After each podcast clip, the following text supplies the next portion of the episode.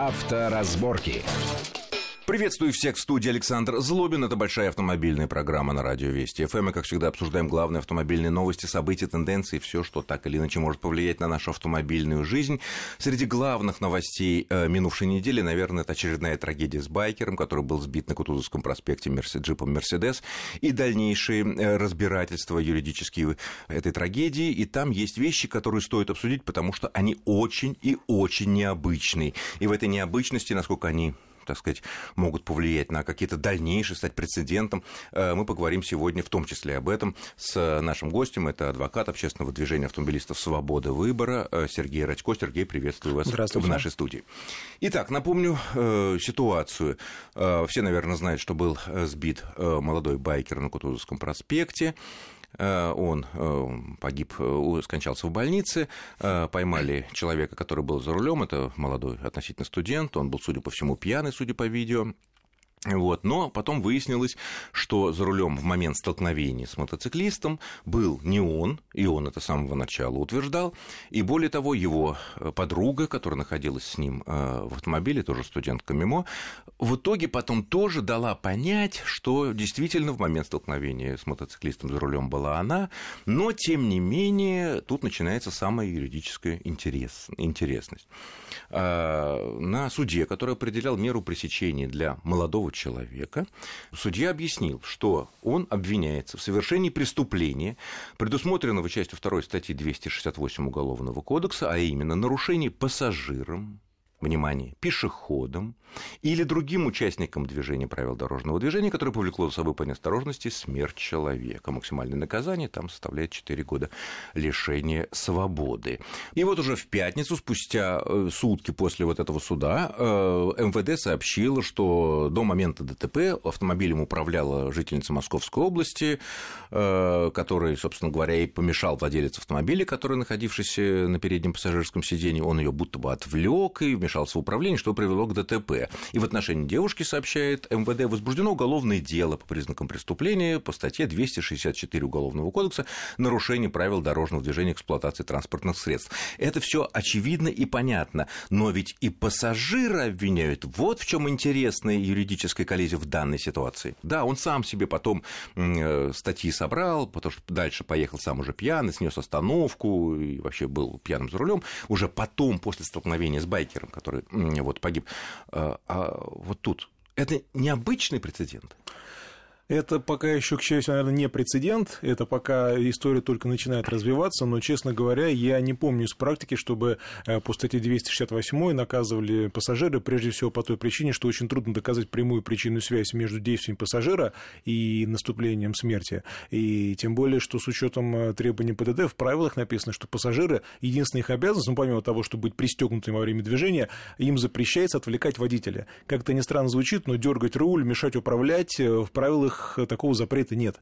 То есть... Нет, но это э, все можно подвести под помехи водителю вплоть до смешить, строить там нормы, рожи, там, я не знаю, крутить нет руль. Нет такой там. нормы в ПДД и нет такой нормы в Уголовном кодексе. И каким образом оценены действия пассажира и сделаны выводы о том, что именно его действия повлекли невозможность управления водителем автомобиля, ведь даже если он, условно говоря, теоретически дернул руль, то все равно водитель обязан принять все меры к тому, чтобы машину выправить, поймать, поставить на правильное направление и так далее. Для того, чтобы это правильно оценить, здесь обязательно требуется специальная автотехническая экспертиза, которая, конечно, за 4 дня проведена быть не могла. И мы понимаем, понимаем, что здесь, э, скорее всего, э, именно арест пассажира связан с тем, что дело приняло большой общественный резонанс. Это всегда, когда погибает байкер, собираются большие э, сходы этих байкеров, они там ну, даже если осаждают человек, и полицейские отделения. Так, да, да, но в данном случае большой общественный резонанс может быть здесь связан еще и с тем, что еще не утихла, развивается история с так называемым пьяным мальчиком в Балашихе, где тоже очень странные обстоятельства. Может быть, поэтому следствие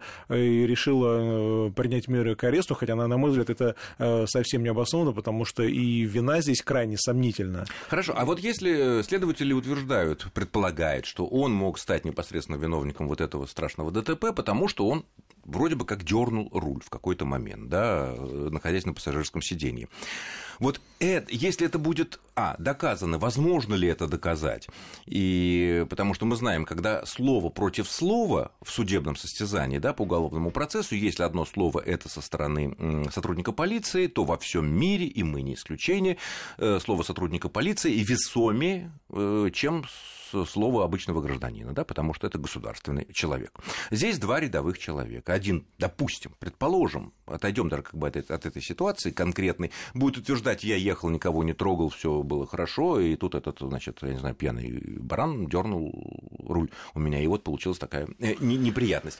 Э, какая здесь вот может быть, вот как это можно доказать? Или это в принципе невозможно, если не установлен регистратор, который снимает то, что происходит внутри машины? Вот, в этом и проблема, что э, здесь теоретически можно говорить о том, что и пешеход, и пассажир могут стать виновниками аварии, при которой погибнут или пострадают люди, что и предусмотрено в законе. Но как это доказывать, я себе представить не могу, потому что если водитель и пассажир признаются, да, один скажет, он мне дернул руль, а другой скажет, да, так и было, но можно теоретически говорить, что на показаниях свидетелей и самого водителя такое дело, конечно, ну, в любом случае пройдет. но если да. оба говорят, а водитель говорит, он мне не мешал, и пассажир говорит, я не мешал, на каком основании можно сделать вывод о том, что а, он мешал. Э, видеосъемка, которая вроде бы была, а там не совсем понятно, там даже толком марку машины невозможно разглядеть, не то, что события в салоне, кто поворачивал руль, поэтому я думаю, что здесь... Это момент столкновения с байкером, потому что дальнейшая да. видеосъемка, когда уже там он в кювете, это там Даже не момент столкновения, а может быть э, действие водителя автомобиля, который в конечном итоге привлекли к развитию аварийной ситуации, потом которая перешла в ДТП. То есть нужно не сам момент столкновения даже смотреть, а почему машину занесло или почему она поехала в ту или иную сторону. То есть необходимо анализировать все действия водителя в момент управления автомобилем, э, предшествующим происшествию. Я не думаю, что есть такая подробная съемка, где будет видно э, детально, кто как руль крутил, кто конкретно это делал и так далее. То есть я подозреваю, что здесь, ну, в плане доказывания, даже абстрагируясь от общественного резонанса и так далее, в плане доказывания вина пассажира, она очень сложна. Повторюсь, без признательных показаний обеих сторон очень трудно представить, как это может быть, да, может быть доказано ну, при отсутствии записи видео. Будем следить за развитием этой ситуации, да, которая, конечно, очень необычна с юридической точки зрения. А, но, с другой стороны, если отталкиваясь от похожих ситуаций, вот сплошь и рядом мы видим, читаем э, в разных новостях э, после э, ДТП, причем разного рода, не обязательно вот таких трагических, что кто вот был конкретно за рулем. Я был за рулем, он был за рулем, этот убежал, я пересел там и так далее. Даже в кино, собственно говоря, было, когда вот да, вокзал да. для двоих, если кто помнит, там, собственно, завязка-то с этого да, начинается, да, что кстати, муж да. взял на себя ответственность за аварию, которую совершила жена. А сейчас как вот это вот э, определяется, как это доказывается, вот по каким э, признакам? Ну вот классическая история, когда сотрудники ДПС преследуют автомобиль, за рулем находится якобы пьяный, потом автомобиль останавливается, там отрывается на какое-то время, подъезжают сотрудники ДПС, и оказывается, что за рулем либо нет никого, а пьяный находится на пассажирском сиденье сбоку или сзади, или за рулем трезвый, а пьяный находится опять же рядом. И, да, кстати, это частый случай, кстати говоря. Либо убегает и прячется за ближайшим да. там, э, я не знаю, сараем, да. его или ловят, вообще уходит домой, его да. из дома изымают да. и вменяют, что именно он был за рулем. К сожалению... А как? Ну, вменять-то можно, а как доказать? Сотрудники полиции дружно в один голос утверждают, я видел, что за рулем были именно вы, и то, что это, что это дело было зимой, когда э, темно и не видно не то, что э, лица водителя, но и самого автомобиля, толком и номер невозможно разглядеть, тем не менее сотрудники полиции всегда стоят твердо, э, всегда стоят твердо на своем, я видел именно этого водителя, и судам этого более чем достаточно. Угу. Никаких... То есть возвращаемся в пункт первый, что если да. Э, столкновение слово против слова, то больше доверия суда и, наверное, обоснованно доверять сотрудникам сотрудникам полиции? Может быть обосновано, когда есть, э, скажем так, какая-то, э, какой-то спор э, более сложного рода, но когда здесь вопрос в том, что сотрудник полиции физически не мог видеть, кто находится за рулем, ведь на самом деле, если в машине темно, и она не освещается, она, она примелькнула, не остановилась, а дальше они ее преследовали, видели только сзади, то невозможно заметить, кто был за рулем. Поэтому показания... Но суды все равно выносят решение в большинстве случаев на основании вот именно этих показаний, даже если теоретически мы можем представить, говорит, что э, физически увидеть водителя было невозможно. К сожалению, обвинительный уклон наших судов э, пришел в административное производство из уголовного. Когда многие дела отдавали, административные дела отдавали на рассмотрение судам, многие радовались, кроме меня, радовались и думали, что сейчас все будет более объективно, однако мы получили ту же, э, тот же штамп, который есть везде, нет оснований не доверять. И сотрудникам полиции всегда верят, даже если их показания абсолютно нелогичные и их невозможно проверить, тем не менее суды им верят. Вот такая сложилась у нас судебная система. Как, как с этим быть, честно говоря, я не знаю, но на самом деле что-то нужно делать, потому что если действительно сотрудник, сотрудник, сотрудник полиции не видел лица водителя, то то, что он дает ложные показания, это совсем нехорошо, и с этим нужно что-то делать. Ну, с другой стороны, конечно, мы знаем много случаев, когда действительно какие-нибудь пьяные орлы, убегая да. от полиции, прибегают в свой или в чужой двор, потом бросают машину куда-то, прячутся, и потом говорят, а я вообще, я, я вообще не при делах. И такое ведь тоже есть. Но с ними надо как-то бороться. Ну... Я понимаю, что нельзя бороться э, сомнительными с точки зрения законными методами, но как-то надо. Как юрист я не могу таких методов принять, потому что здесь мы видим, наверное, э, я люблю так повторять, что мы видим торжество целесообразности над законностью. Ну, кажется, что был пьяный. Ну, вроде был пьяный, да, вроде пьяная компания. Кто-то был пьяный. Ну, давайте вот Нет, покажем, поймали его за сараем или поймали там в квартире, за сараем, да. действительно пьяный, там да. Э, провели освидетельствование, все пьяный и так далее. Говорят, ну, это не я. Машина моя, ее угнали. Да. А я в эту сплю. Да, ну, сотрудники полиции догадываются, что, скорее всего, был он, и, вероятнее всего, они правы. Но, опять же, когда есть вероятность и нет твердой уверенности, конечно, здесь не должно быть никакого ну, обвинения. Это но... вечный спор между очевидной целесообразностью и сомнительной юридической чистотой, я бы да, так сказал. Да, очень точно сказано, да. Хорошо. Следующая тема, которая тоже связана с сотрудниками ДПС, с их э, утверждениями, кому суды будут доверять и так далее.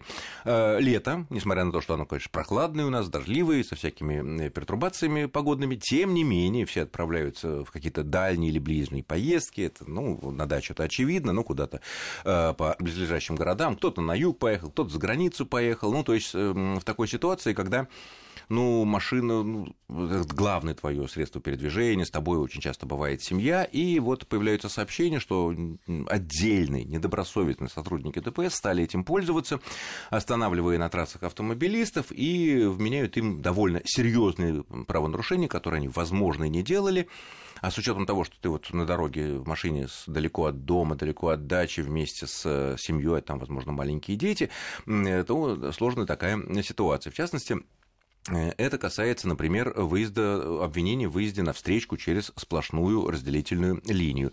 Останавливают где-нибудь в поле, в лесочке на дороге сотрудник ДПС и говорит, «Э, вы знаете, вот автомобиль этот данный с вашим вот номером, как сообщил предыдущий пост, предыдущий патруль, который был там в пяти километрах, э, коллеги видели, как вы выехали за полосу встречного движения, и поэтому, значит, вот давайте оформлять, это однозначно либо крупный штраф, либо лишение прав, и при этом даже могут по рации связаться, как вот пишут, э, с коллегами, якобы коллегами или настоящими коллегами, которые подтвердят, что да, действительно, машина номер такой-то, такой-то, такая марка, такая-то модель такого-то цвета, действительно там-то, там-то пересекла. Ну, что будем делать? Спрашивает э, сотрудник ДПС. А, и что нам делать в этой ситуации законно и правильно, если мы, подчеркиваю, если мы уверены, что мы были аккуратны и ничего мы не пересекали?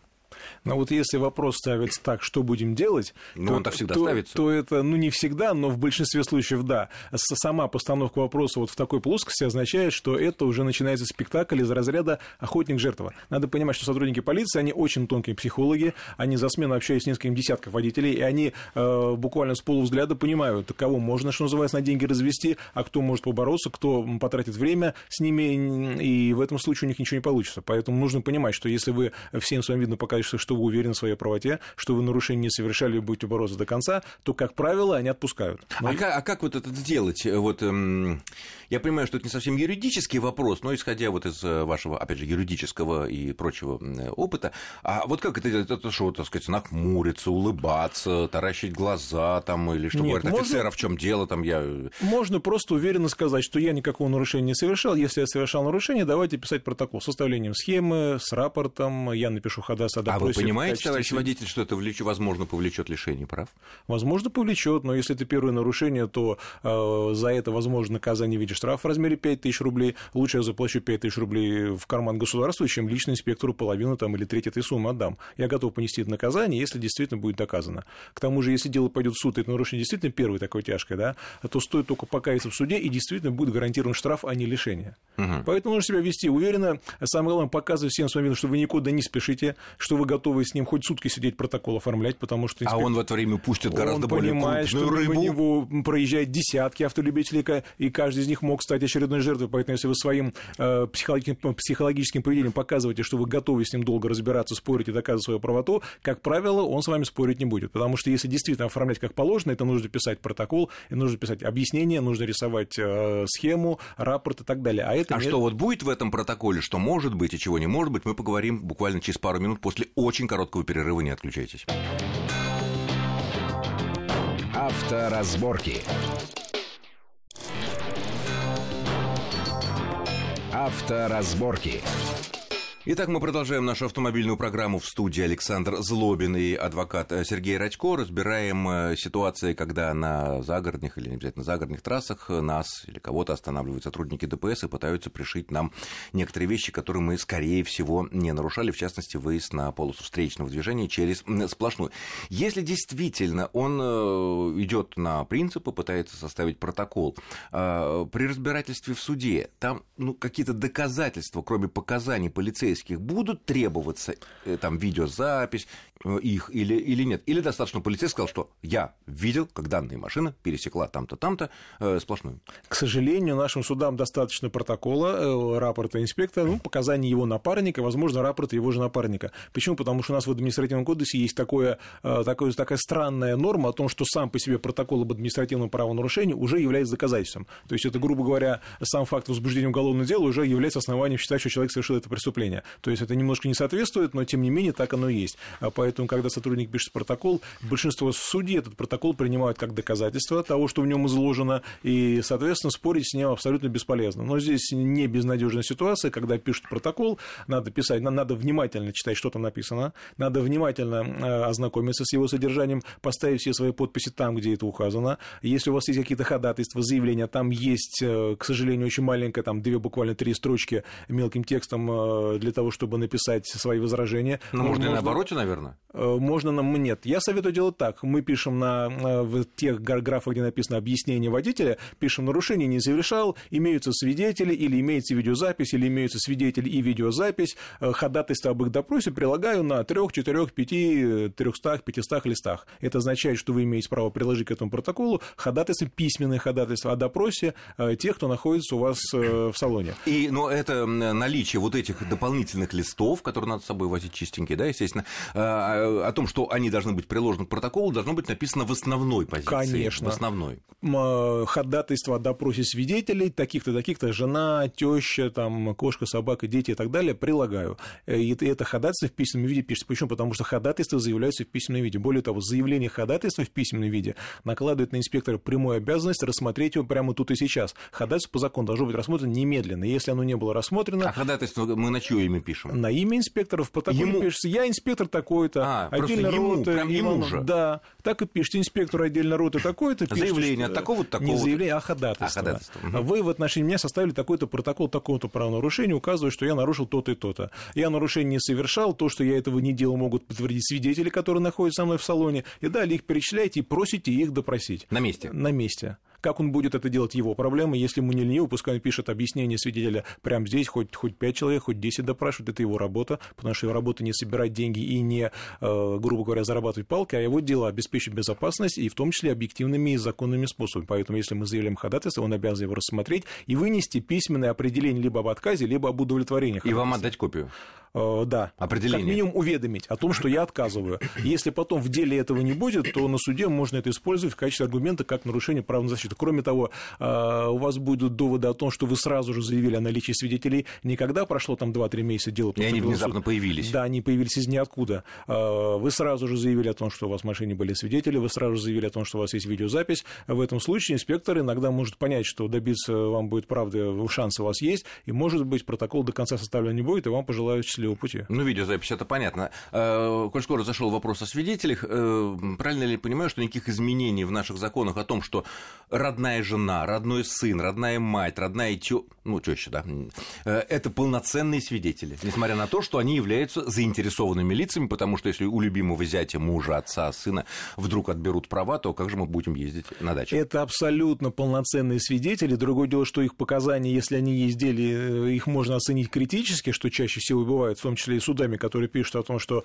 ну, как правило, в машине с нами едут не далекие люди, а родственники. Соответственно, можно говорить о том, что это наши родственники знакомые, знакомы, и они заинтересованы в том, чтобы дать э, показания в пользу водителя, но тем не менее это делать надо, потому что иногда их показания этих свидетелей абсолютно четкие, ясные и понятные, а показания инспекторов, их рапорта, схемы, протоколы, они немного разнятся или различаются кардинально. То есть здесь можно ловить на противоречиях, там, кто где стоял, как машина проезжала, особенно в тех случаях, когда, например, разметка на отдельных участках, участках дороги э, бывает то сплошная, то э, прерывистая. А они пишут, что вы, например, совершили выезд на трассе там М5 Урал, там сотый километр плюс 300 километров в сторону Рязани.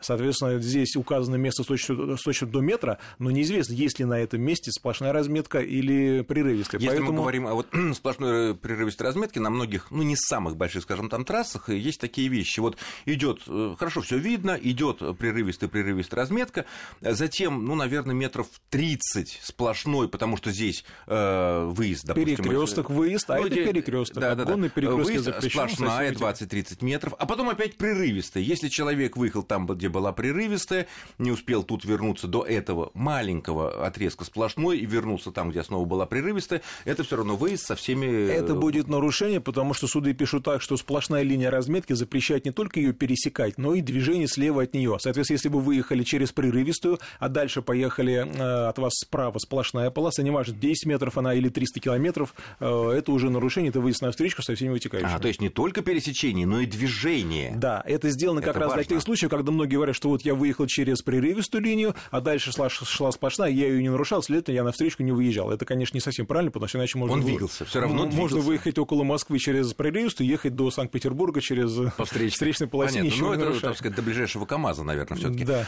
А, хорошо, а вот если бывают такие ситуации, когда сотрудник ДПС, остановив, опять же, говорит, вот здесь э, вы пересекли сплошную, какую сплошную? Там ничего нету, там ничего не видно. Э, ну и, допустим, для чистоты эксперимента примем, что знака обгон запрещен нет, соответственно, да?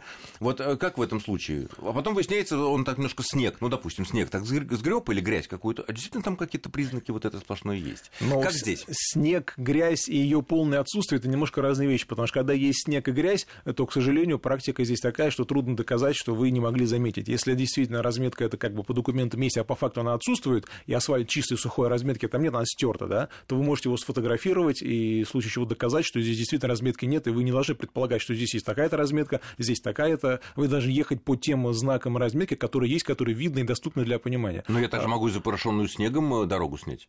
А, вот я, снег, вот ну, по практике могу сказать, что суды это не очень интересует. Вот если разметки фактически нет, э, то в этом случае э, немножко проще отбиться, потому что действительно нельзя говорить о том, что вы субъективно имеете, так сказать, вину в нарушении, поскольку вы не знаете о том, что есть сплошная полоса, не можете нарушить то, чего здесь нет. Что касается снега, то это довольно слабый аргумент, потому что судьи, как правило, часто так говорят, что у вас, у вас у всех то снег, то, то, то, то разметка под снегом, то светофор за деревьями, то знак не по ГОСТу, то еще чего-то. В общем, 5 тысяч да. рублей вам вместо лишения, будьте счастливы. Ага, нет, ну человек в этом случае, конечно, будет счастлив, если это дело дошло, а то несколько Но месяцев. если такая же история повторится, то а, это уже безальтернативное лишение права на год, да. на год за встречу. На год? Да. Ой, э, страшное дело.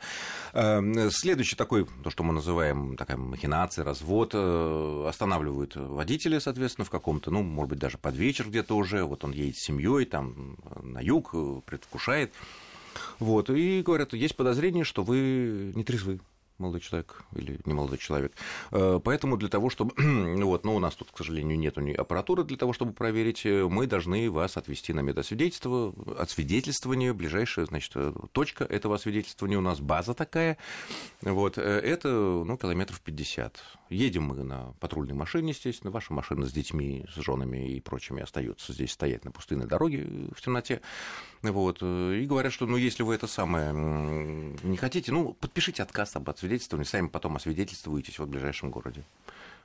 Это абсолютнейший развод. Почему? Потому что отказ от медосвидетельства он наказывается точно так же, как и управление в пьяном виде. А, кстати, здесь есть еще, есть еще один вариант развода, когда водитель не очень грамотный, не очень опытный, а это инспектор, как я уже сказал, видит сразу наметным глазом. А, водитель, инспектор говорит, вы же, вы же пьяны. Он говорит, нет, я не, не пьян, я трезв, я не согласен с тем, что я пьян. Тогда напишите вот здесь вот, не согласен. Водитель пишет, не согласен. А такое бывает? Бывает, это, это самый классический. развод. А на самом деле он пишет слово не согласен не в том, что его обвиняют в пьянке, а в том, что он не согласен пройти медицинское освидетельствование, что тоже влечет за собой Автоматом. такое же лишение права управления. Да. С ума сойти. Поэтому э, вернемся к тому, с чего начали. Внимательнейшим образом читаем все эти документы, которые нам... И, наверное, в этом случае Вернее, разговоры записывать даже, стоит на даже диктофон. Мы так. же имеем это право. Даже право. не так. Опять мы начинаем беседу с того, что принимаем удобную позу, говорим, что я никуда не спешу, я абсолютно трезвый, давайте составляйте К сожалению, Сергей, у нас время кончается, которое так быстро пролетело. Ну что ж, я очень полезный, очень интересный разговор.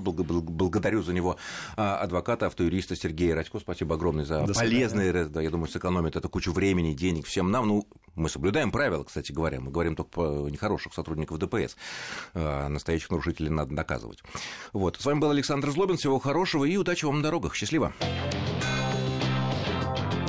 Авторазборки.